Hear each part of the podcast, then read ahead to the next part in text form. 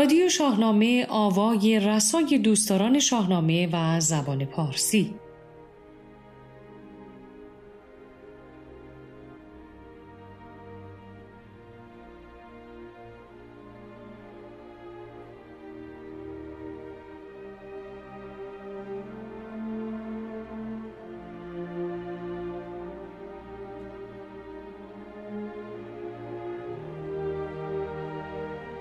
بر شما. شادمانیم که در رادیو شاهنامه دیگر همراه شما گرامیان دوستداران شاهنامه و زبان و ادب پارسی هستیم. با سپاس فراوان از همراهی و پشتیبانی شما رادیو شاهنامه 69 را آغاز می کنیم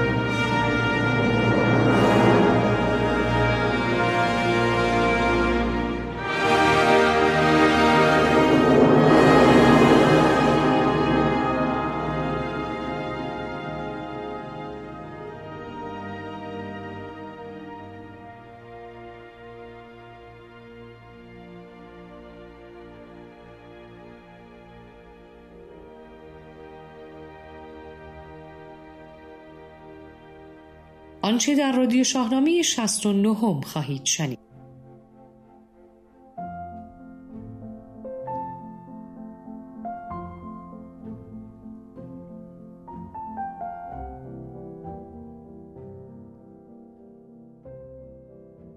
کودک همراه تندیس مشهور فردوسی کیست؟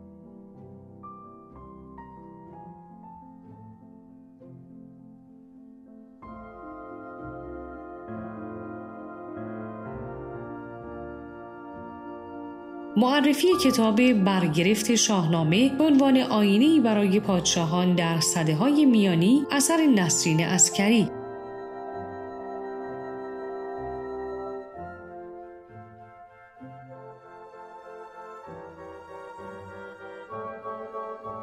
شاهنامه خانی جهانبخش کردیزاده یا بخشو در دستگاه ماهور.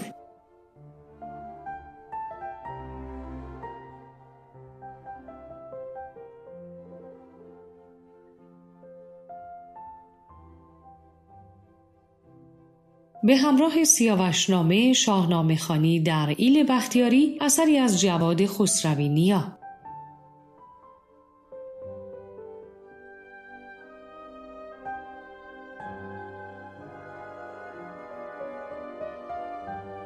رادیو شاهنامه 69 به ابوالحسن صدیقی پیشکش می شود.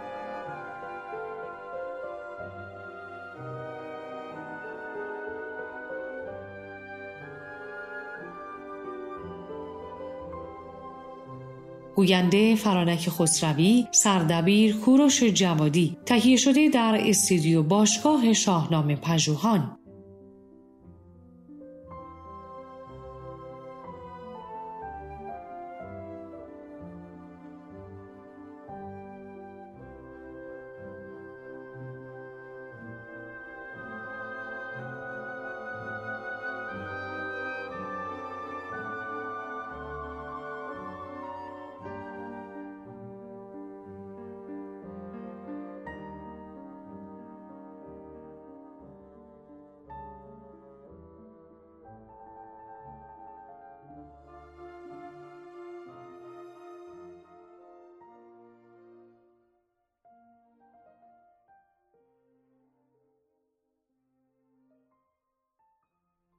کودک همراه تندیس مشهور فردوسی کیست؟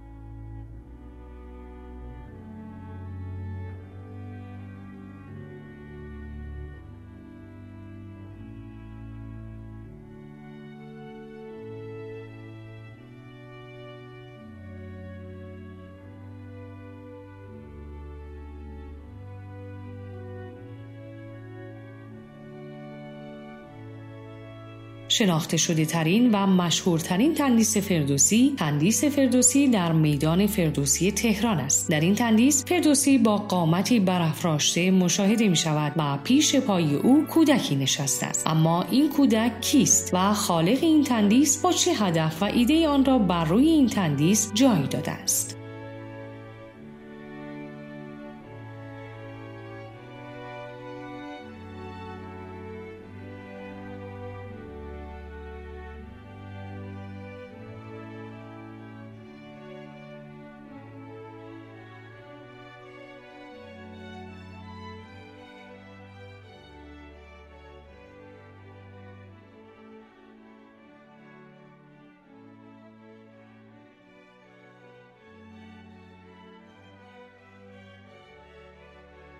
ساخت تندیس میدان فردوسی در سال 1337 و سوی انجمن آثار ملی بر اساس قراردادی به ابوالحسن صدیقی که در آن زمان در ایتالیا به سر می برد سپرده شد و ابتدای سال 1338 کار ساخت آن به پایان رسید. جایگذاری این تندیس را فرزند ابوالحسن صدیقی فریدون صدیقی انجام داد. او در کشور اتریش تحصیلات آکادمیک مجسم سازی و مرمت مجسمه را آموخته است. جنس تندیس فردوسی که در میدان فردوسی تهران قرار دارد سنگ مرمر کارارا و بلندای آن بیش از سه متر است. برای پایه مجسمه تخت سنگی با 59 تن وزن از کوه الون در استان همدان جدا و به تهران آورده شد و سرانجام کار جایگذاری آن بر روی این قطع سنگ نتراشیده انجام گرفت.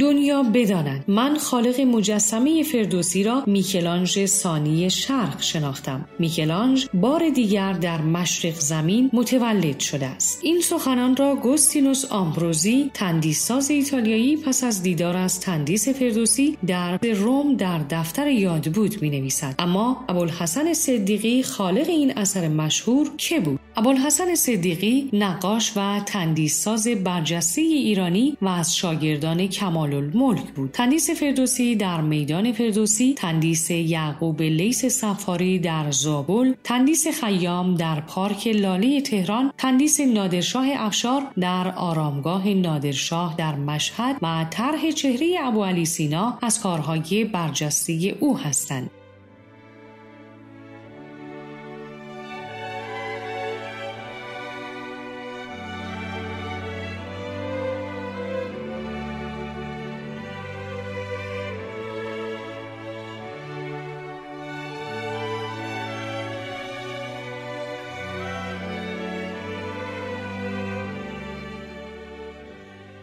در سال 1329 صدیقی به انجمن آثار ملی پیوست. در این دوران او چهره نگاری از مشاهیر دانشمند و ادبای ایرانی را به انجام رساند و تندیس های ماندگاری از این مشاهیر ساخت. چهره نگاری از سعدی بو علی سینا فردوسی و حافظ ثمره این دوران است. صدیقی سرانجام در سال 1340 از دانشگاه تهران بازنشسته شد. با سفر به ایتالیا موفق شد تندیس های ماندگاری در ایتالیا بسازد. تندیس نادر و همراهش در آرامگاه نادرشاه در مشهد و تندیس فردوسی در میدان فردوسی تهران و تندیس خیام در پارک لاله تهران هم در همین دوره ساخته شد. از ابوالحسن صدیقی 83 تندیس به یادگار مانده است و او را پدر تندیس سازی ایران زمین می‌دانند. یاد ابوالحسن صدیقی خالق تندیس فردوسی گرامی باد.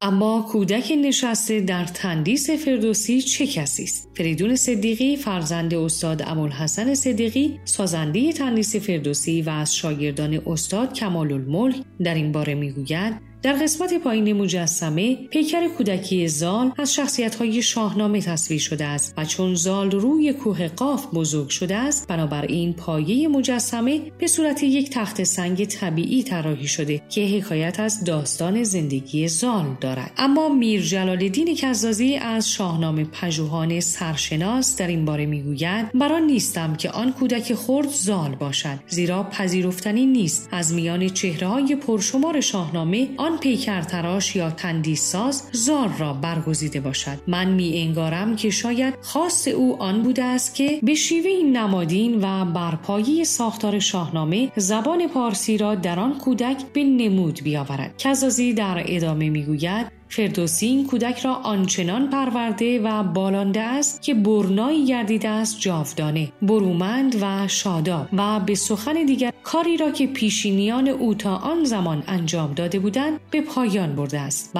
از همین روی است که شاید آن کودک در دامان فردوسی دیده می شود محمد جعفر یاحقی یکی دیگر از شاهنامه پژوهان نیز باور دارد این کودک را همان زال می‌داند. محمد جعفر یاحقی در این باره می‌گوید از نظر ظاهری موهای سپید آن کودک به زال شباهت دارد و از طرفی زال با کیفیت خاصی متولد و در دامان سیمرغ بزرگ شده است که همین نوعی مفهوم متافیزیکی را همراه دارد. خانواده زال را فردوسی بزرگ کرده است. رستم و سهراب همه ریشه در زال دارند و به نوعی می‌توان گفت که زال نماد پهلوانی در شاهنامه است. او تاکید می کند این کودک در واقع این مفهوم را می‌خواهد القا کند که حماسه ها و اسطوره ها پیش از فردوسی هم در منابع کهن وجود داشته است. اما این فردوسی بود که مانند طفلی دست آنها را گرفت و به اوج رساند.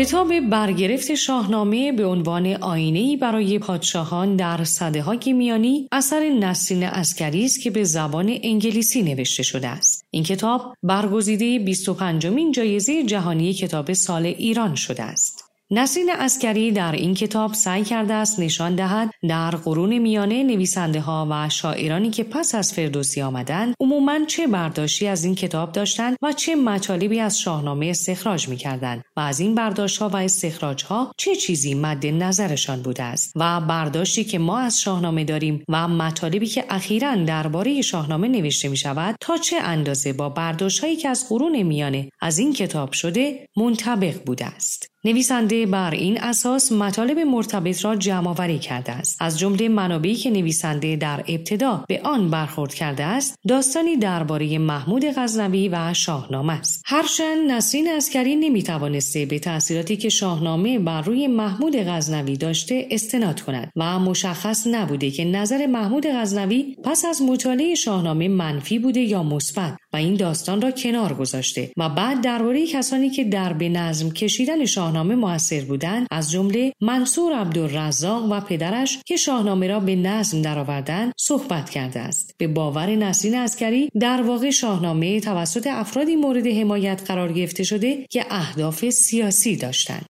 در این کتاب اشاره شده به مقدمه قدیم شاهنامه و اینکه این کتاب چه فایده ای دارد و مخاطب از آن چه چیزی یاد می‌گیرد و بعد به نویسنده ها و شاعرانی که از شاهنامه نقل قول کردند و چیزهایی نوشتند اشاره شده است که چه مطلبی را آوردند و اگر نویسنده ای از شاهنامه استفاده می کند چه مطالبی را از آن برداشت می کند و نویسنده همه اینها را کنار هم جمع کرده است. در این بخش بیشتر مطالبی که نوشته شده و نقل قولهایی که انجام شده از آثار موجود استخراج شده تا روشن شود چه مطالب و ابیاتی بیشتر در کتابها تکرار می شود و این کتابها بیشتر در چه سبکهای ادبی هستند. سپس نویسنده به این نتیجه رسیده است که بیشتر این شعرها و مطالب در کتابهای مانند اندرزنامه یا سیرت الملوک استفاده شدند و از شاهنامه نقل قول شدند و این نویسنده های اندرس هستند که بیشتر به دنبال مفاهیم اخلاقی و سیاسی برای اندرس بودند نه به دنبال وقایع تاریخی. نسرین عسکری با این فرضیه که بیشتر برداشت ها در قرون میانه در این باب بوده به سراغ شاهنامه رفته تا ببیند که آیا به عنوان یک نویسنده می‌تواند داستانی را از شاهنامه بخواند و ببیند چه مفاهیمی در قالب یک داستان سرگرم کننده و حماسی بیان می شود و در عین حال یک سری مطالب را آموزش می دهد. بر این اساس بخشی از شاهنامه را انتخاب کرده و روی آن متمرکز شده است. داستان اردشیر انتخاب می شود و نسرین عسکری در کتاب به چرایی این انتخاب نیز پرداخته است. از جمله این دلایل این است که اردشیر به عنوان بنیانگذار سلسله ساسانی شخصیتی مناسب بوده است. این نویسنده و پژوهشگر آورده است. البته انتخاب من اصلا ربطی به جنبه تاریخی و سایر جنبه های اردشیر نداشته و فقط ایدئال بودن شخصیت او مد نظرم بوده است. در این بخش ابتدا درباره ساخت داستان و اجزای تشکیل دهنده آن صحبت کردم. بعد با مراجعه به ادبیات زرتشتی سعی کردم با نگاه به آموزه های زرتشتی داستان اردشیر را تحلیل کنم و بعد به متون اندرزی که عموماً به اردشیر نسبت داده می شود مانند عهد اردشیر، آین اردشیر و خطبه تاجگذاری اردشیر پرداختم و با متونی که به عربی باقی مانده است و به فارسی ترجمه شده مقایسه کردم. در آخر هم نیز مفاهیم اخلاقی سیاسی را از آن استخراج کردم. سپس در کتابهایی مثل قابوس روزنامه و سیرت الملوک بررسی کردم و دیدم در همان کتاب ها هم این مطالب به عنوان ذکر شده است و در آخر کتاب آوردم مطالبی که شخصیت اردشیر در شاهنامه را نشان می دهد با همان مفاهیمی که در سایر کتاب های اندرز در باب های گوناگون وجود دارد هماهنگی دارد اگر داستان اردشیر را بخواهیم تعمیم دهیم به سایر داستان های شاهنامه می توان گفت با توجه به آموزه های زرتشتی روشن روشن می شود چه مطالبی در پس داستانهای شاهنامه نهفته است.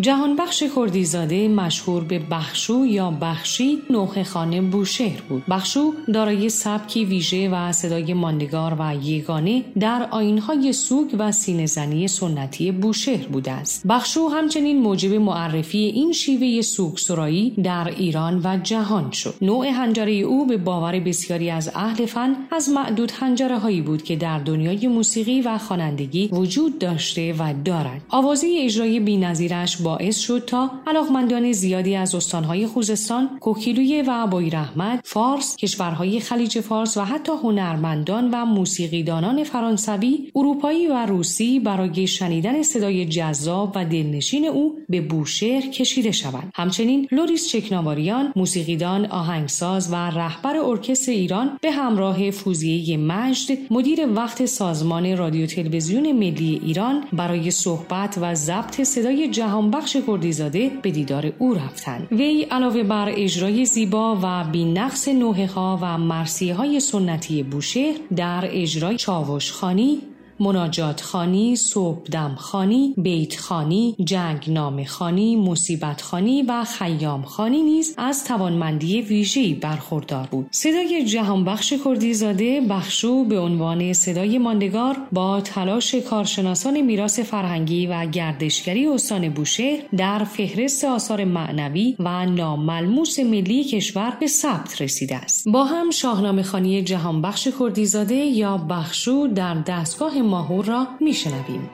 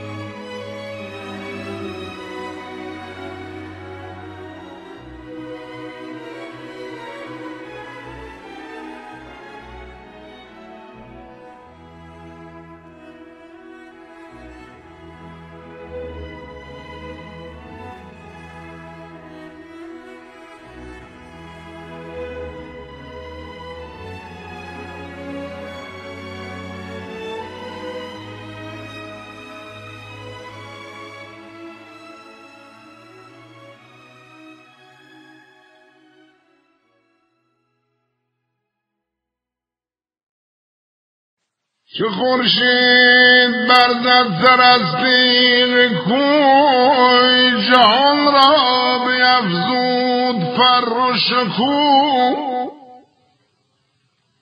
ز خوابم دل آمد تاج بخش و زنجا برفت و به نزدیک رای.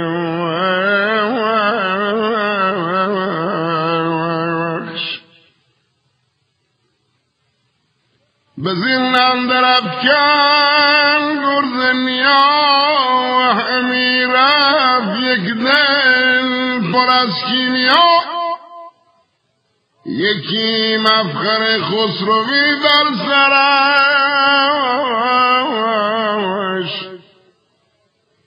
خوی آلوده ببر بیان در برش. به ارجنگ سالار بنهاد روی چه آمد به لشکرگه جنگجوی. یکی نعرزد در میان گروه که گفتی به دری دریا کن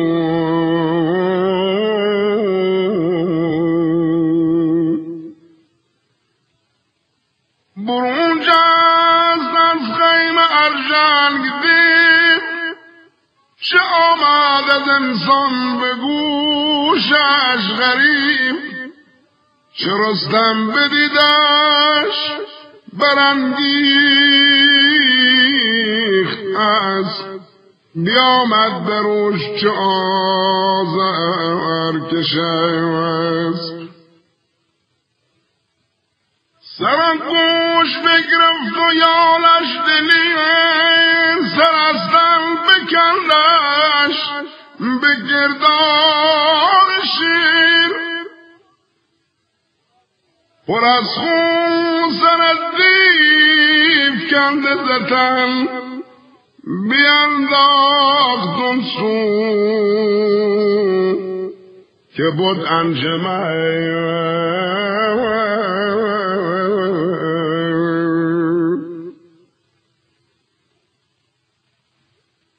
چو دیوان بدیدن کوپال اوی به درید درساند چنگال اوی. نکردن یاد از برو بومرست پدر بر پسر بر همین بست بغارم درون دید رفت بخواب بکشتن نکرده هیچ خواستم شتاب. بغرید و غریدنی چون پلنگ.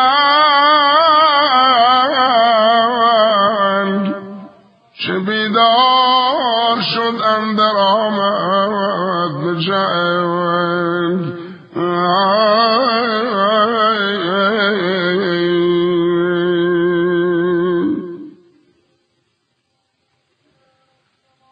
سوی رستم آمد شکوه سیاز آهن کلاه.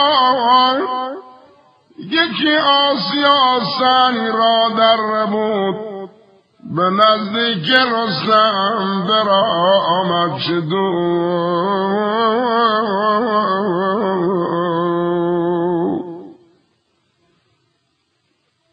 از اون شد دل پیل تن پر نهیب به ترسید قاید به تنگی نشیب.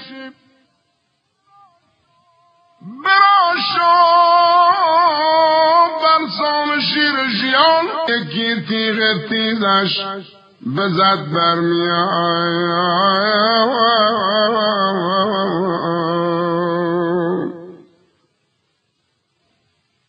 به نیروی رستم ز بالای اوی بیفتاد یک گران و یک مای اوی. بریده براویخت با او به هم چه پیل سرفراز و شیر دشه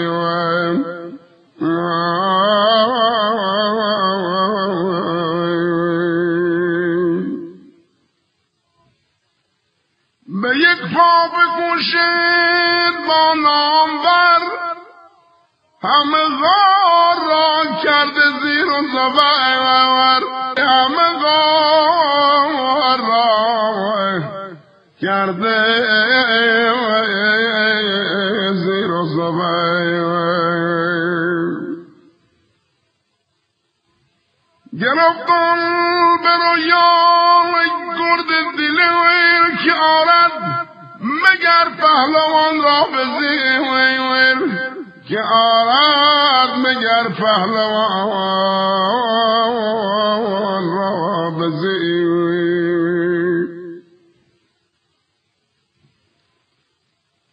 در آمد به اون اسم نامدار گرفته برایان أو استوار.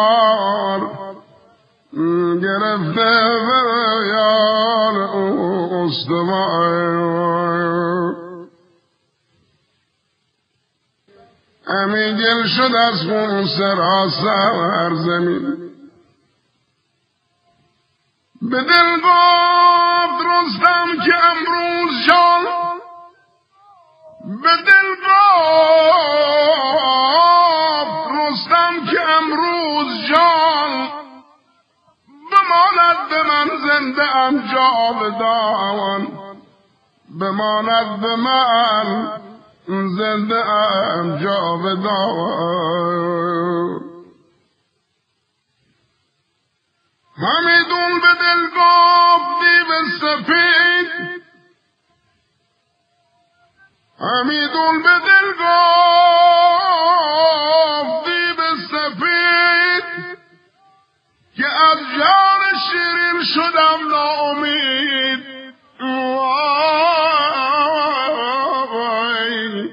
که از جان شیرین شدم ناامید.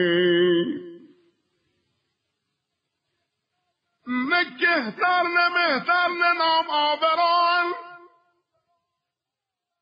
نگهتر نه مهتر نه نام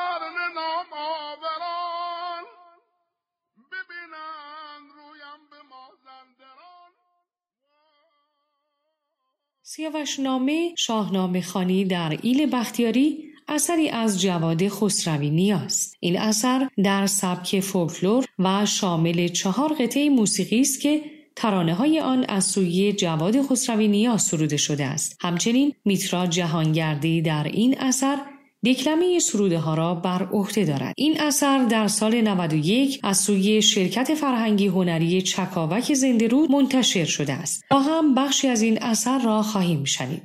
و نوم حک بال و پر دادمون و ای هست و پوسا زور دادمون سلام عرض کنم که خاننده نیدم اخواهم سرگدشتای شانمه بختیارین که خم سرودم و نم دل سی بچیلمون بخونم تا ز فرهنگ سون نبهرن. زدین سرگدشت رستم و سهراب که زیتر خونده وابید زنو و همت سه نفر ز محترمین مشایخ بختیاری.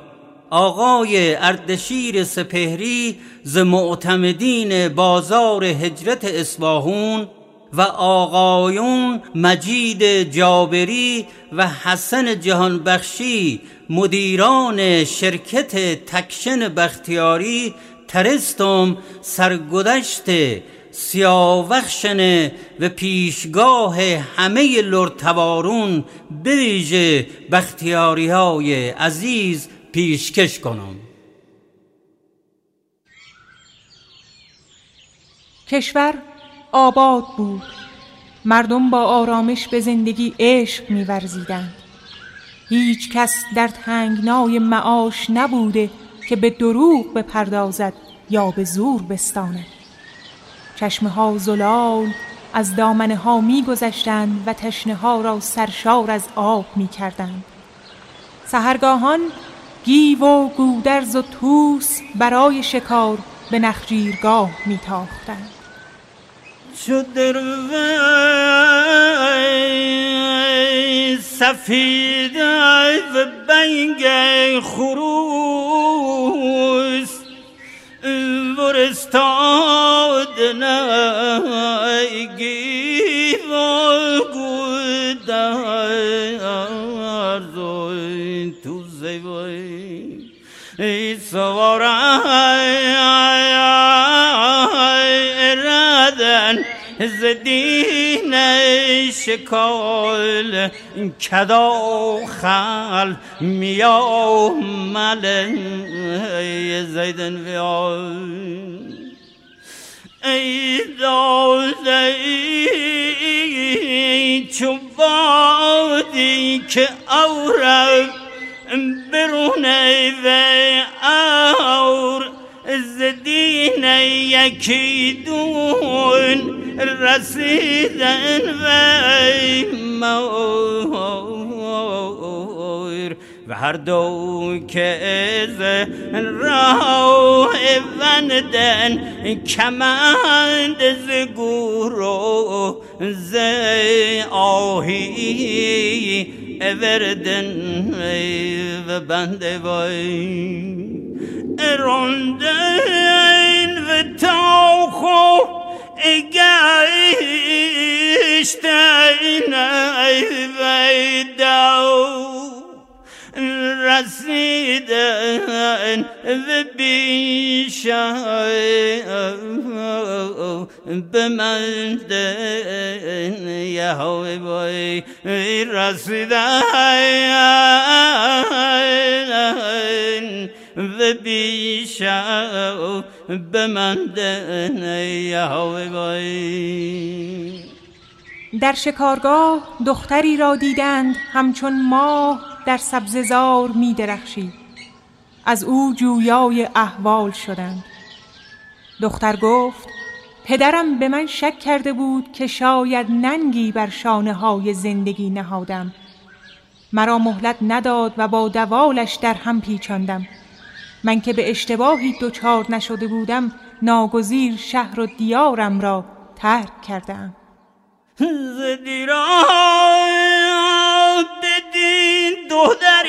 بخوام.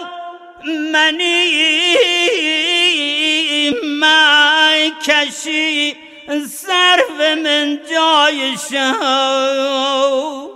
للخاو گودس گیو ای سردرار ای خود تای که چی خای و ای سوز زای زتیگت اخونم نشونه گپی و برگت بینم کمون گپی.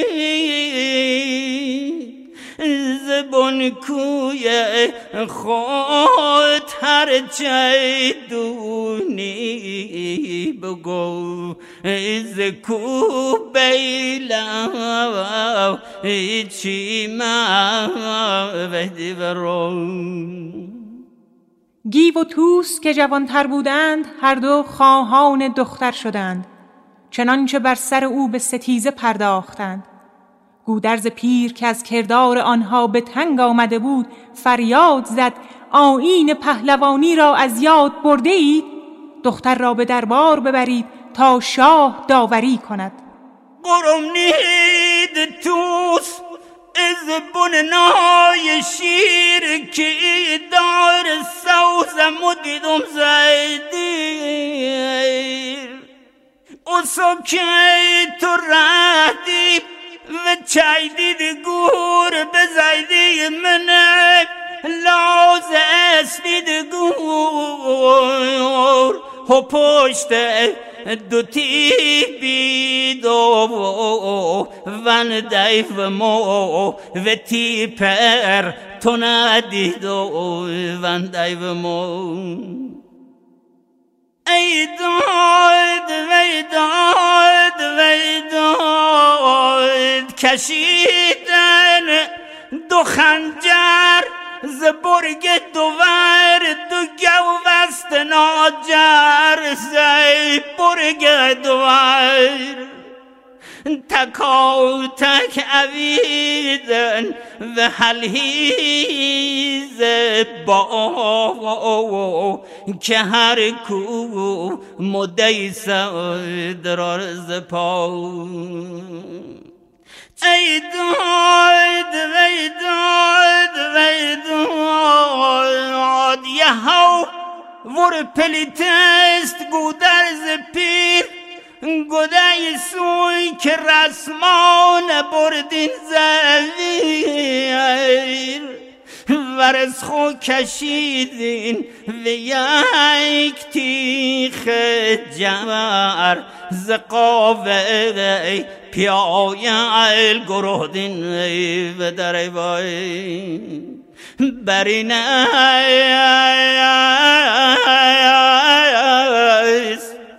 برین اسم دربار کابوس که هوی خشت نون بیاره و پیوی.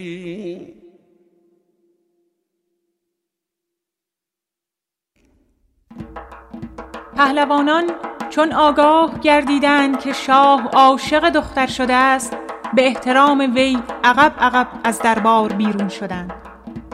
شاه دختر را به حرم سرا فرستاد و پس از نه ماه و نه روز و نه شب پسری به دنیا آورد که او را سیاوش نامیدند. شاه از ستاره شناسان خواست ستاره پسرش را بیابند و اسرار او را بازخوانند. منجمان هرچه بیشتر گردیدند کمترین نشانه ای از ستاره سیاوش نیافتند شاه در خود پیچی و اشکریزان بر درگاه یزدان پاک بوسه زد و سر بر آستانش سایید. پرینه سواره ببردن و مال. ببینن و کوله کیر شکال تیه که پرا بیز شیوات من.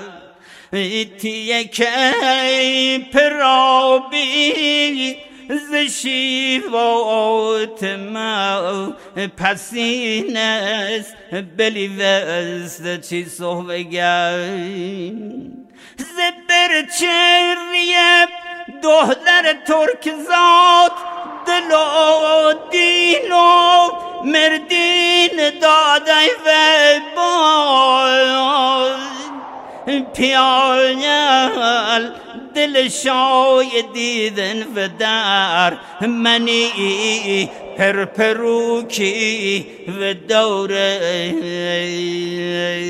دوباره وای. رستم دستان که وابسته به ایران زمین بود برای دیدن سیاوش از زابل به پای تخت آمد. کاووس شاه از او خواست تا پورش را به زابلستان برد و او را آیین مملکت داری و پهلوانی بیاموزد. بیاین نگود کی کره دین و در برین وانیای کرزال چو پوره کیون پاز زونی گرید. ای تو هم تنز زونی جوونی گرده وای. گدای تو نمه آسیاوش اوید و سرمای زاول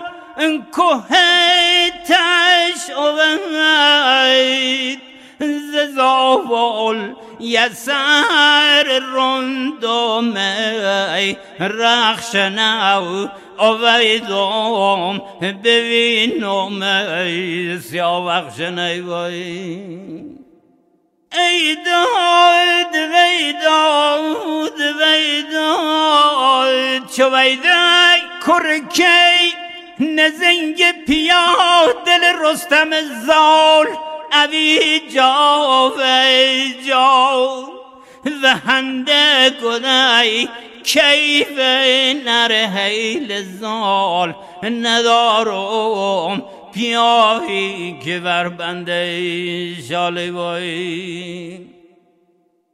درارز پورم یقوچ جری میر خود درایی که دونم تیری کرزار و میلس سرف را زوید لبه چی پلیتس و گل وازوید بای رهدن و زاول دم صوفگاو و با یک بلی وستن افتوی من. دمونی فلاول نزید و در و با کرگل زال ردی و جایر اکفتن و گرزو اولدن کمون ولاهی و گشتیل با پهلوون وای اتل نیر گالا خوصی و یال. سوار رندای زیدین شکال همه چین و مخت از پور زهر ز از مایه گردی. بدر وی بدر وی. سالها گذشت و سیاوش جوانی پرفراز تنومند و سرشار از فنون پهلوانی و کشورداری به ایران زمین بازگشت.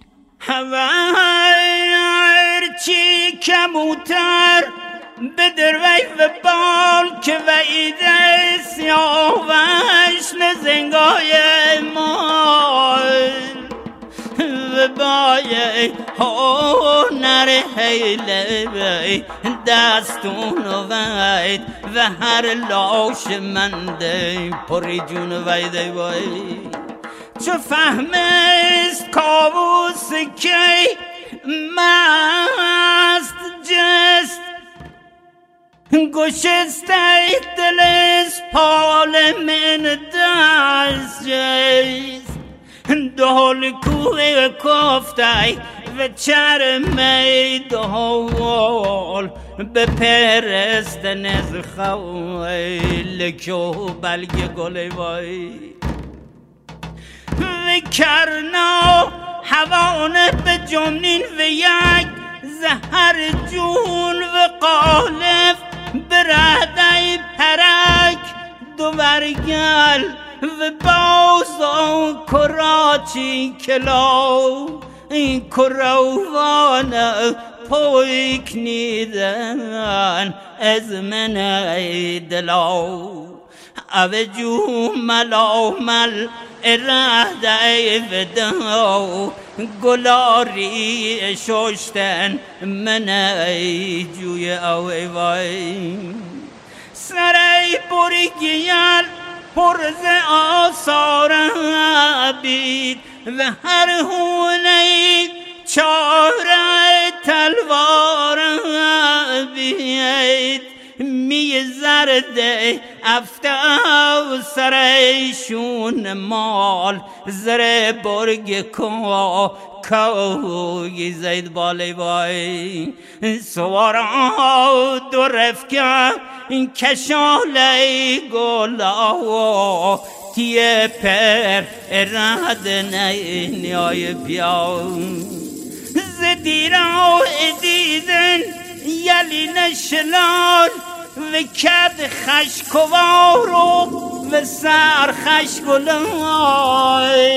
دو باهی تنده کدی جور دار زری بلی و سفت و باره وای.